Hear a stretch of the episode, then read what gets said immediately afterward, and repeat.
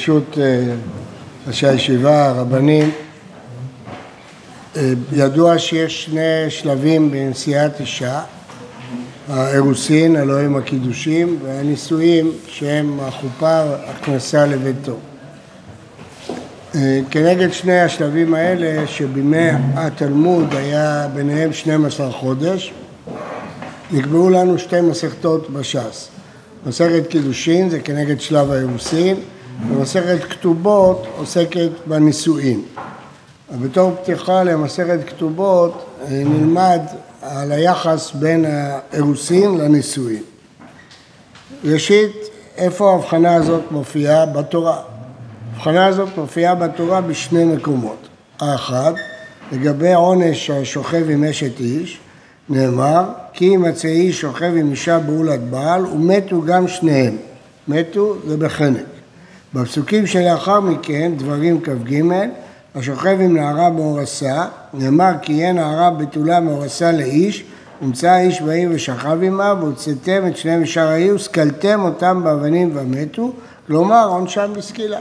אז הנה אנחנו רואים כבר בתורה את ההבחנה בין אירוסין לנישואים. מה ההיגיון שהאירוסה, העונש שלה יותר חמור מאשר נשואה? כי זקוקים ליותר הרתעה, כיוון שהיא עדיין לא בבית בעלה. כשהיא בבית בעלה, הבעלה שומר עליה, אז יש הרתעה.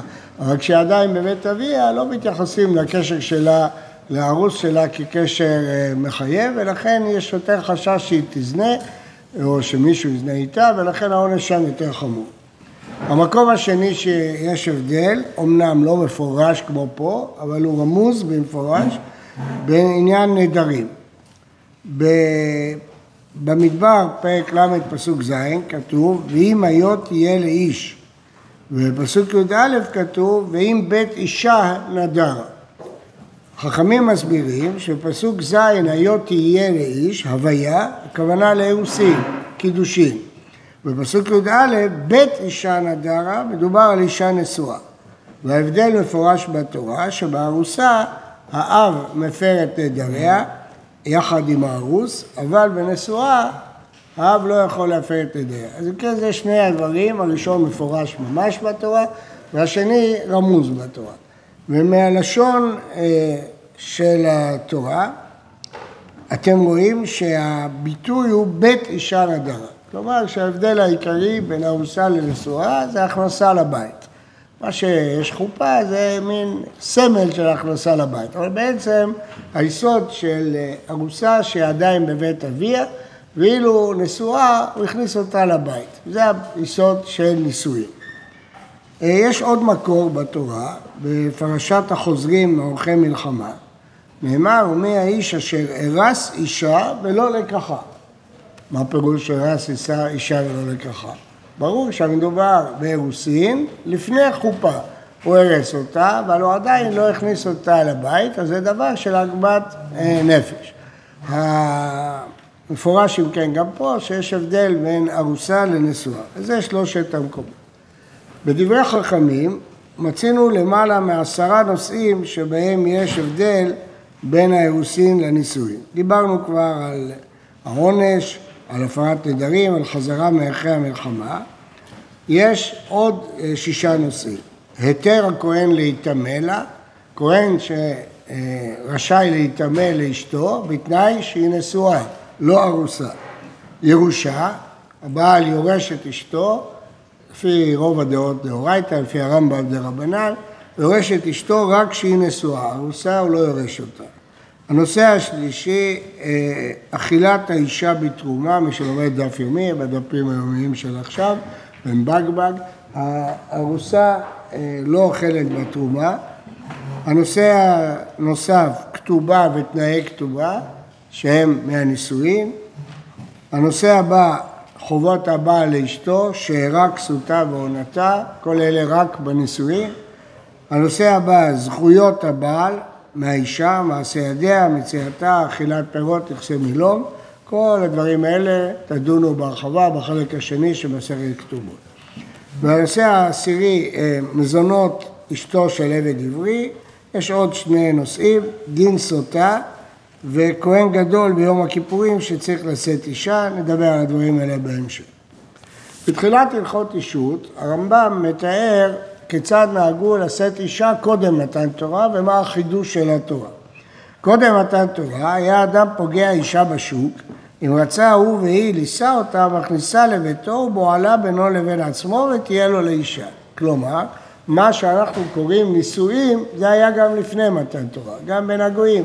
היה פוגש אישה, מכניס אותה הביתה, היא נהיית אשתו, קבועה, ובועלה בינו לבינו. מכיוון שניתנה התורה, נצטוו ישראל שאם ירצה האיש נישא אישה, יקנה אותה תחילה בפני עדים, ואחר כך תהיה לו לאישה, שנאמר כי ייקח איש אישה ובעלה. כלומר, לפי הרמב"ם, התוספת של התורה, החידוש של התורה, זה לא הנישואים, זה היה תמיד. החידוש של התורה זה דווקא שלב האירוסין, שצריך להקדים שלב של אירוסין לפני הנישואים, דהיינו שלב של קניין, לא רק הכנסה לבית, אלא קניין, בחסר בשטר וביאה, נראה בהמשך, שזה שלב של קניין שמקדים את השלב של הנישואים. אז יוצא שזה החידוש של התורה, השלב של הקניין. נמצא שהאירוסין זה הקניין, כי ייקח איש אישה, והנישואים זה הכנסה לבית. באופן כללי, ניתן לומר, עוד מעט נראה שיוצאים מן הכלל, שההבדלים בין האירוסים לנישואים בכל הנושאים נובעים מההגדרה הזאת, שנישואים זה הכנסה לבית. הארוסה קנויה לאיש, והיא נקראת אשתו, והיא אסורה לזרים, והיא צריכה גט, שהיא כבר קנויה, וכל קניין של האדם אוסר אותה על כל העולם. כידוע, הגמרא בקידושין מדברת או על קנייה או על הקדש, מדוע? כי בעצם כשאדם מקדש אישה, הוא אוסר אותה על כל העולם. חכמים חיפשו איזה דברים אדם יכול לאסור על אחרים, או קניין, כשדבר קנוי לי, מי שיקח לי אותו, הוא גוזל אותי, או הקדש, כשאני מקדיש דבר, אני יכול לאסור אותו על אחרים. אז לכן, בקידושין זה יכול לבוא או מצד קניין, שאני אוסר אותה על כל העולם כי היא קנויה לי, או מצד הקדש, שהיא מקודשת לי ואסורה על כל העולם כהקדש. זה שתי הצדדים, אבל זה כבר באירוסין. כבר באירוסין היא קנויה לי, היא צריכה גט, היא נאסרת על כל העולם, והיא מקודשת כהקדש שאסורה על כל העולם. אבל העניינים הנוגעים לבית או לחיים המשותפים, בזה קובעים הנישואים. כי הנישואים זה הכנסה לבית. כל עוד הם לא גרים ביחד, אי אפשר לדבר על חובות של בית, כי הם לא גרים יחד. היא גרה עם אביה, והוא גר עם אביו. לא חלים כאן חיובי הבית. אותו דבר, השעבודים ההדדיים בין הבעל לאישה, חלים משעת הנישואים. למה? כי כל אחד נמצא בבית שלו, אז אין שום שעבוד. אני לא חייב לה כלום, והיא לא חייבת לי כלום. איזה שעבוד בכל זאת חל באירוסין? השעבוד היחיד הוא הסכמה להינשאת. כלומר, באירוסין בעצם הוא משועבד לשאת אותה, ואם לא הוא צריך לתת לה גט או מזונות, אם הוא דוחה את הנישואין, והיא, כמו הסוגיות הראשונות שכתובות, והיא משועבדת להינשא לו. היא לא יכולה להינשא לאחר, היא צריכה גט אם היא רוצה להינשא לאחר. אז זה השעבוד היחיד. אני כבר פה העיר הערה חשובה, שכל התיאור שלנו פה הוא של שתי קומות. קומה ראשונה, קניין, קידושין, קומה שנייה, הכנסה לבית. אבל אין הכרח לראות את זה כשתי קומות, אפשר לראות את זה כשני חלקים. קניין, הכנסה לבית. מה נפקא מינה? אם אפשר לעשות את החלק השני לפני הראשון. האם הוא יכול להכנס אותה לבית בלי לקנות אותה? כלומר, האם אפשר לעשות את החופה לפני הקידושין? האם אפשר לעשות את הנישואין לפני האירוסין? אגרות מרדכי מביא את שיטת רש"י, שחופה שנעשתה לפני הקידושין מועילה, כי זה לא שתי קומות, זה שתי יחידות. הדבר הזה תלוי בסוגיה שלמדו בדף היומי, האם האישה נקנית בחופה, כלומר האם זה שתי קומות או שזה שתי חדרים.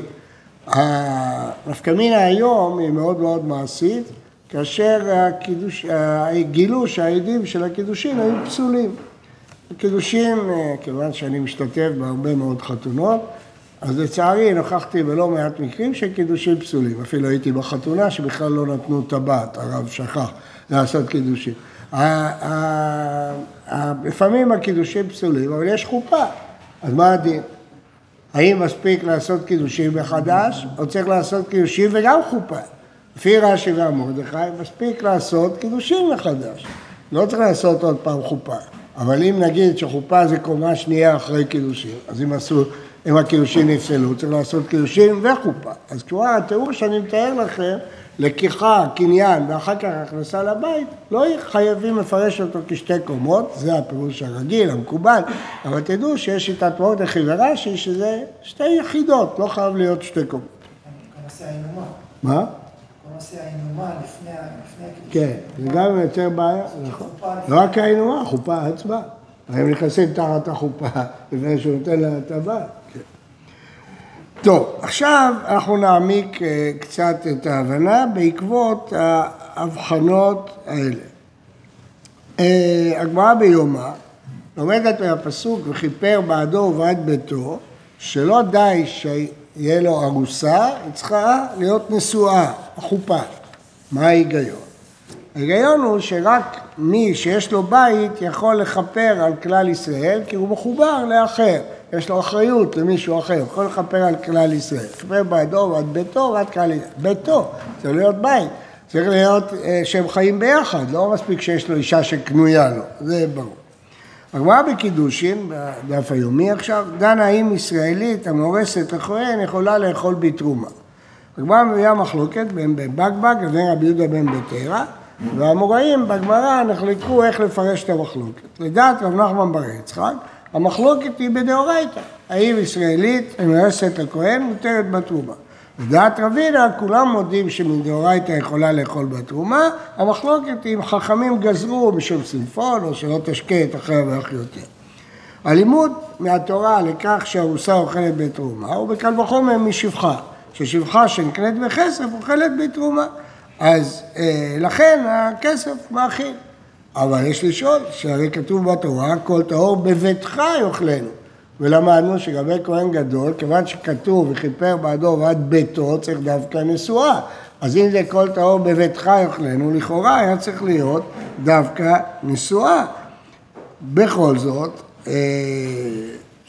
נכון שרק הבית מתיר לאכול בתרומה, אבל בגלל הקל וחומר, הגמרא מבינה שגם כסף מאכיל, לא רק בית מאכיל, אלא כסף. אבל התנא שחולק על זה, לדעת רב נחמן בר יצחק, מה הוא סובר? הוא סובר בדיוק את הדבר הזה, שרק כל טהור בביתך יאכלנו, ארוסה לא. אומר לו, מחזיקה לי בך שאתה מקים חברי תורה, וקל וחומר אתה לא יודע לדרוש. לא, הוא לא דורש את הקל וחומר, זה מכיוון שלפי דעתו, רק טהור בביתך יאכלנו. לגבי הפרת נדרים, הזכרנו שהבעל מפר את נדרי אשתו, אבל הארוס לא, כל עוד לא היה נישואין, הוא זקוק לשיתוף עם האב. מדוע הבעל יכול להפר נדרי אשתו? בגמרא מצינו שני טעמים בדבר. המשנה במסכת נדרים מביאה מחלוקת, לגבי מי שהגיע זמנה, הסוגיה הראשונה שלכם בכתובות, ולא נישא. עברו 12 חודש, הוא לא רוצה, יש לו זמן, הוא רוצה לעבוד, הוא רוצה לטייל, הוא רוצה לדחות את הנישואין. אז הגמרא אומרת שהוא חייב במזונות, זה חלק מההתחייבות באירוסין, זה לשאת אחרי 12 חודש, ואם לא, חייב לתת לה מזונות. לדעת רבי אליעזר, הואיל ובעלה חייב במזונותיה, הוא מפר את נדריה, מפורש כך במשנה בנדרים. ואילו חכמים אומרים לא, אין הבעל מפר עד שתיכנס לרשותו. הגמרא משווה את המחלוקת הזאת למחלוקת אחרת. אחת שהגיעה זמנה, הגמרא משנה בכתובות, האם היא אוכלת בתרומה או לא אוכלת בתרומה. עברו 12 חודש, היא ארוסה, והוא לא נשא אותה. האם היא אוכלת בתרומה או לא אוכלת בתרומה. לפי משנה ראשונה, היא אוכלת בתרומה. לפי משנה האחרונה, היא לא אוכלת. הגמרא דוחה את ההשוואה, ואומרת, עד כאן לא שמעת אל רבי אליעזר לגבי נדרים. למה? כי כל הנודרת על דעת בעלה היא נודרת. אבל תרומה אפילו מדרבנן המלאך לה. נעיין היטב בדברי הגמרא פה. אז מה הגמרא אומרת פה? ארוסה היא לא בהיבטו, בעצם היא לא יכולה לאכול בתרומה, וברור שהוא לא היה יכול להפר את נדריה. מה פתאום שהוא הפר את נדריה? אבל, אומר רבי פנחס, נכנסת פה סברה אחרת, והיא שהנודרת, על דעת בעלה היא נודרת. אומר הרשב"א, ככה ההלכה, כטעמו של רבי פנחס, שכל הנודרת, על דעת בעלה היא נודרת. גם חכמים לא חולקים על זה. הם רק סוברים שמתי היא נודרת על דעת בעלה כשהם נשואים. הם חיים ביחד, היא נולדת על מדעת בה, כל עוד היא בבית אביה, והוא בבית אביו, היא לא נולדת, לפי רבי אליעזר, כבר כשהם מרוסים, היא נולדת על דעת בה. אז זה טעם אחר. אבל בגמרא ביבמות מובא טעם אחר. המשנה אומרת שאישה שניסית לאחר והתברר שבעלה חי, אז יש עליה רשימה של סנקציות. תצא מזה ומזה, וצריכה גט מזה וזה, כל הרשימה שבמשנה, ואחד הדברים, אין אחד מהם יכול להפר נדריה. שניהם לא יכולים להפר את הנדרים. הבעל השני ודאי לא יכול להפר, כי הקידושין לא חלו. היה לה בעל חי ויחה וניסית, ברור שאני אתברר שהניסויים של השני בטלו, ברור שלא. אבל למה הבעל הראשון לא יכול להפר? הרי היא אשתו לכל דבר, למה הוא לא יכול להפר את נדריה? אז הגמרא מסבירה, תם המאי בעל מפר כזה שלא תתגנה, אחת תתגנה ותתגנה. כלומר, הזכות שיש לבעל להפר את נדריה, הוא צריך לחיות איתה, אז זה נוגע אליו, הנדרים שלה נוגעים אליו, ולכן יש לו זכות להפר את נדריה. אבל כאן, הרי היא תצא מזה ומזה, אין לנו שום אינטרס שהוא יוכל לחיות איתה, שלא יחיה איתה. לא רוצה נדרים, עד רבה, גם אנחנו לא רוצים שהוא יחיה איתה, תצא מזה ומזה. ולכן, אז יוצא מכאן, שיש פה שני גדרים שונים. הגדר שראינו בגמרא נדרים, זה שבעל מפר את נדרי אשתו, מפני שכל הנודרת, על דעת בעלה היא נודרת. היא נדרה על דעתו. אלא שהשאלה ברבי אליעזר רבנן, אם זה באירוסין או בנישואין. אבל לפי הגמרא ביבמות, הטעם הוא אחר, ומפני שהם חיים במשותף, ולכן כשהיא אסורה על בעלה, הוא לא יכול להפר את נדריה. הרשב"א מסביר שהטעם של הגמרא ביבמות מבוסס על דברי רבי פנחס גם כן. כוונת הגמרא היא שבדרך כלל אישה נודרת על דעת בעלה כדי שלא תתגנה. אבל כאן שעומדת לצאת, לא אכפת לה שתתגנה. אבל זה לא פשט הגמרא. פשט הגמרא זה לא כדברי הרשב"א, אלא כמו שאבני מילואל מאיר שם. אבני מילואל מאיר שמהרמב"ם מוכח, שחכמים חולקים רבי פנחס, זה לא הטעם של רבי פנחס, כי אם היא נודעת על דעת בעלה, אין הבדל בין שני המקרים. אלא שהגמרא ביבמות אומר אבני מילואים, זאת אומרת טעם אחר, לא בגלל שהיא נודעת על דעת בעלה, אלא שהחיים המשותפים הם מאפשרים את הפרת הנדרים. אבל כל עוד לא חיים ביחד, אין טעם שהוא יוכל להפר את הנדרים. עכשיו, כיצד הארוס מפר את נדרי ארוסתו? הוא מפר בשיתוף עם האב, אבל כל מי שיודע נדרים, יודע שכוח של האב ושל הבעל הוא לא שווה. אם מת הבעל, נתרוקנה רשות לאב, אב יכול להפר. אבל אם מת האב, לא נתרוקנה רשות לבעל, הבעל לא יכול להפר. כאן אנחנו רואים שהעיקר ההפרה בארוסה הוא באב, כי יש לו זכויות בביתו עד שתיכנס לחופה. הארוס לא יכול להפר עד שתיכנס לחופה. אלא שהתורה אמרה שכשהאבא מפר בארוסה, שיתחשב גם בבעל. סוף סוף היא ארוסה, צריך גם את הבעל. אבל הכוח של האבא, עובדה שהוא יכול לפעול לבד כשמת הבעל. אבל הכוח של הבעל לא יכול לפעול לבד. למה? כי היא לא נכנסה לחופה. הוא לא יכול להפר את נדריה. לפי כל מה שאמרנו קודם, אז זה מובן. אם מצד החיים המשותפים, הם לא חיים ביחד. היא בבית אביה, הוא בבית אביו. מה פתאום שהפר את נדריה? כל הרעיון שהפרת נדריה, שהוא חי איתה, הוא לא יכול לסבול אותה, שהיא לא שותה יין, או שדברים שבינו לבינה, זה מפריע לו. אבל אם הם לא חיים ביחד, מה זה מפריע לו? מה אכפת לו הנדרים שלו? זה לא מעניין אותו בכלל. ולכן הוא לא יכול להפר עד שיכנס לחופה. זה שהאבא צריך גם את הארוס, זה חידוש של התורה. אבל בעצם הארוס לא יכול להפר לבד עד שתיכנס לחופה. אין לו את הכוח הזה כי אין את ההיגיון. וגם אם נאמר שהטעם כל הנודעת על דעת בעלה נודעת, ההיגיון נותן שהם חיים ביחד, היא נודעת על דעת בעלה. וכשהם מאורסים, כל אחד חי בבית שלו, מה היא נודעת על דעת בעלה? מה פתאום? לכן הוא לא יכול להפר את הנדרים. אז כן, הכל נובע מאותו רעיון של הבית. עכשיו... לא טעם התקרה כבר. מה? לא טעם התקרה. זה לא טעם, זה הגדרה, זה לא טעם. זה הגדרה, הגדרה היא הכנסה לבית. הכנסה לבית, מה אתה אומרת, הגמרא אומרת הטעם ממנה, שלא תתגנה הבעלה, הגמרא אומרת, שכל הנודעת על דעת. זה גדל, זה לא קוראים לזה טעם, זה לא, זה נימור, שלא ירבה לו נשים, שלא ישימו את לבבו. פה זה הגדר של הפרת נדרים, זה איש ואישה, יכולים להפר נדרים, זהו. עכשיו, המעניין הוא, שזה בדרך כלל לא שמים לב לזה, שיש כמה מקומות שמדברים על מצבי ביניים, בין אירוסין לנישואים. לכאורה יש או אירוסין או נישואים, אבל נראה שיש כמה מצבי ביניים שתלמדו אותם בכתובות ממש עוד מעט.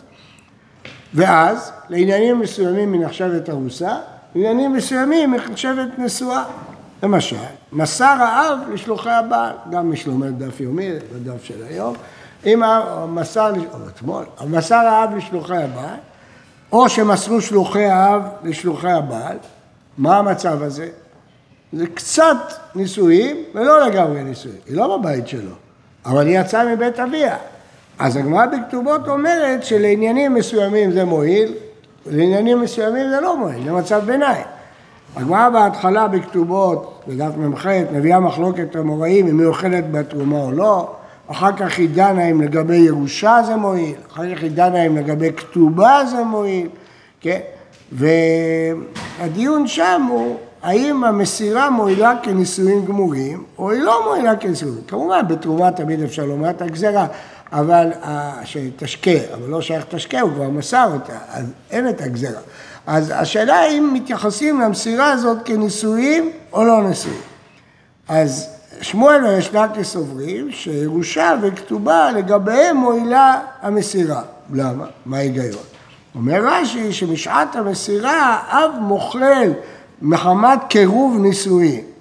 לגבי כתובה מסביר רש"י שכתובה 200 היא תקנת חכמים, זה רק כשהיא ביתו לא תקנו לפני זה. טוב, אבל המאירי אומר לא ככה.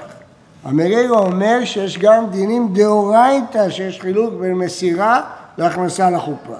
מאוד מעניין, המאירי כותב שהמסירה לחופה אינה עושה נישואין לעניין כתובה ולא לעניין מציאה ולא לעניין טומאה, הבעל לא יכול להתאמה לה.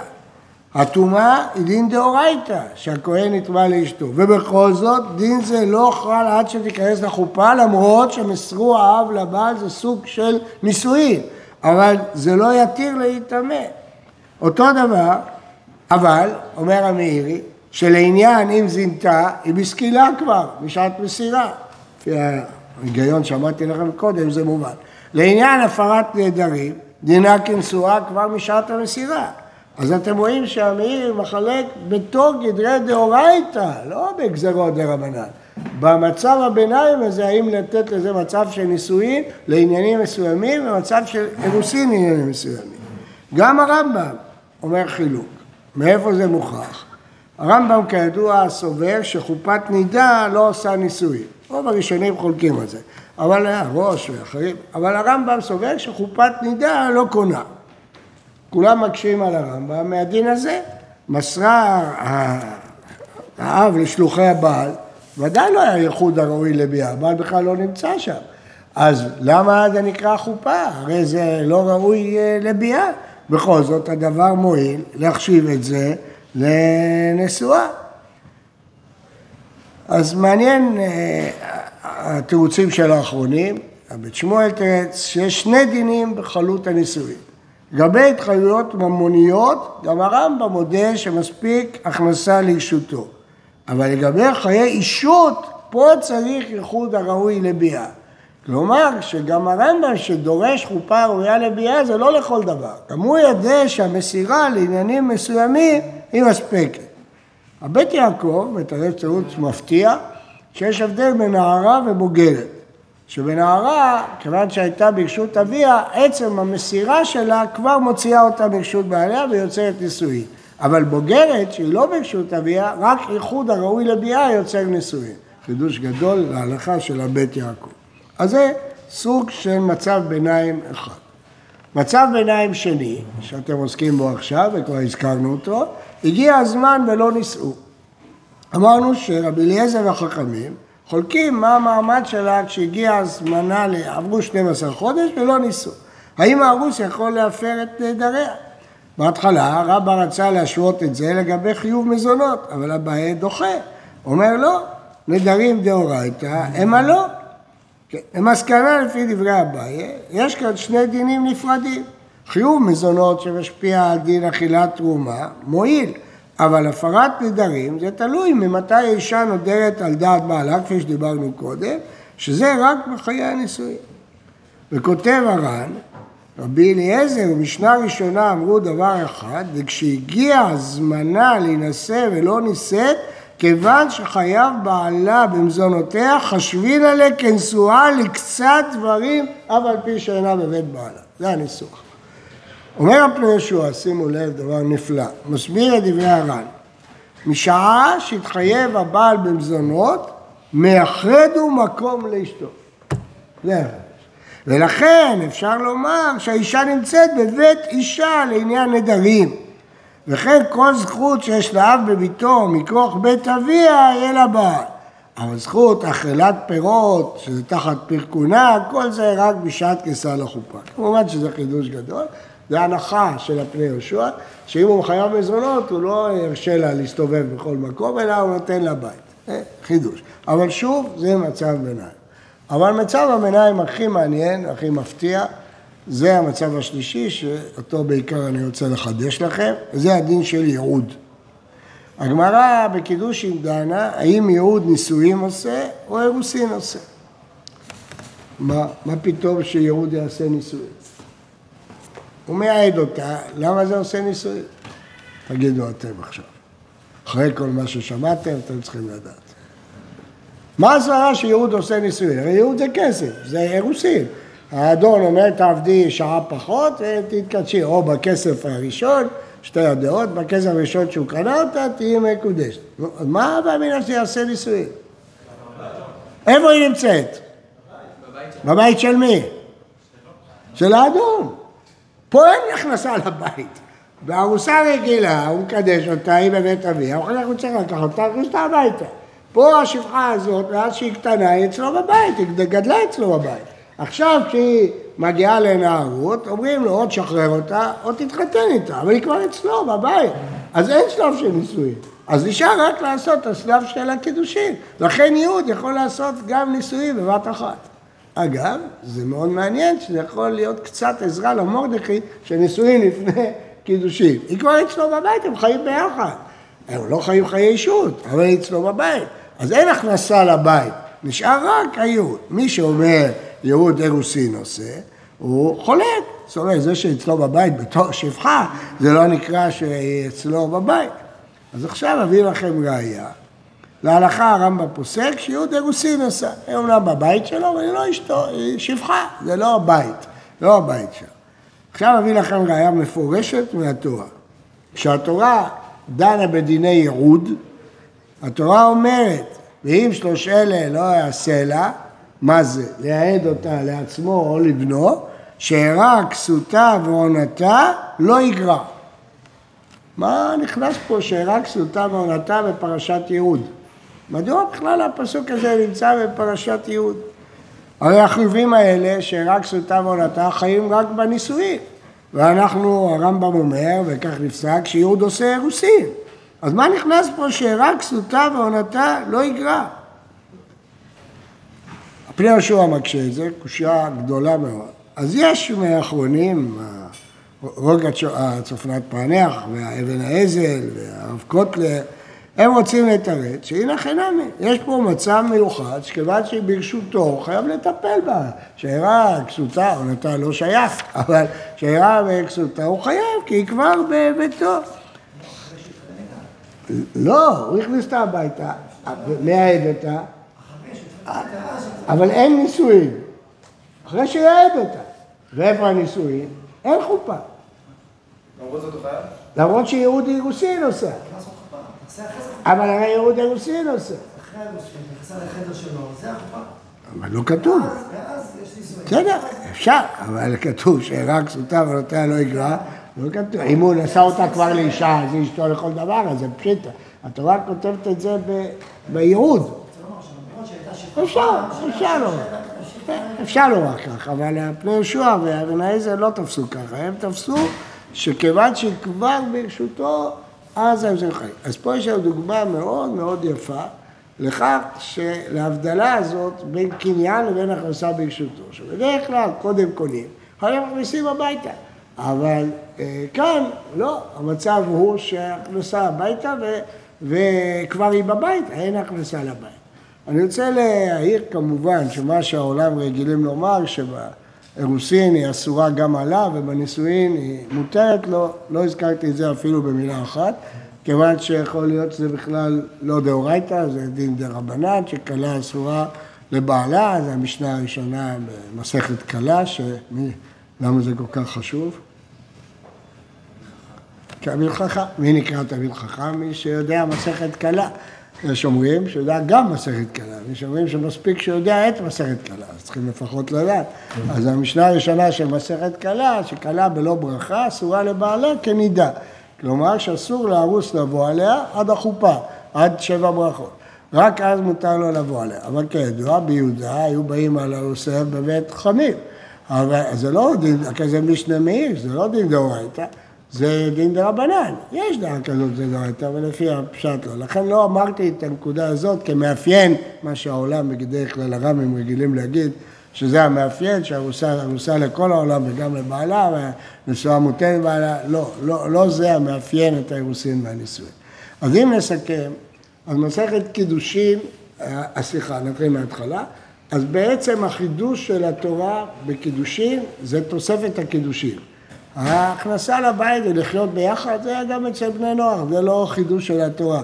זה היה גם לפני מתן תורה. אדם הכניס אישה לבית וחי איתה אשתו. החידוש של התורה שיוסיף השלב של קידושין, של אירוסין, של קניין.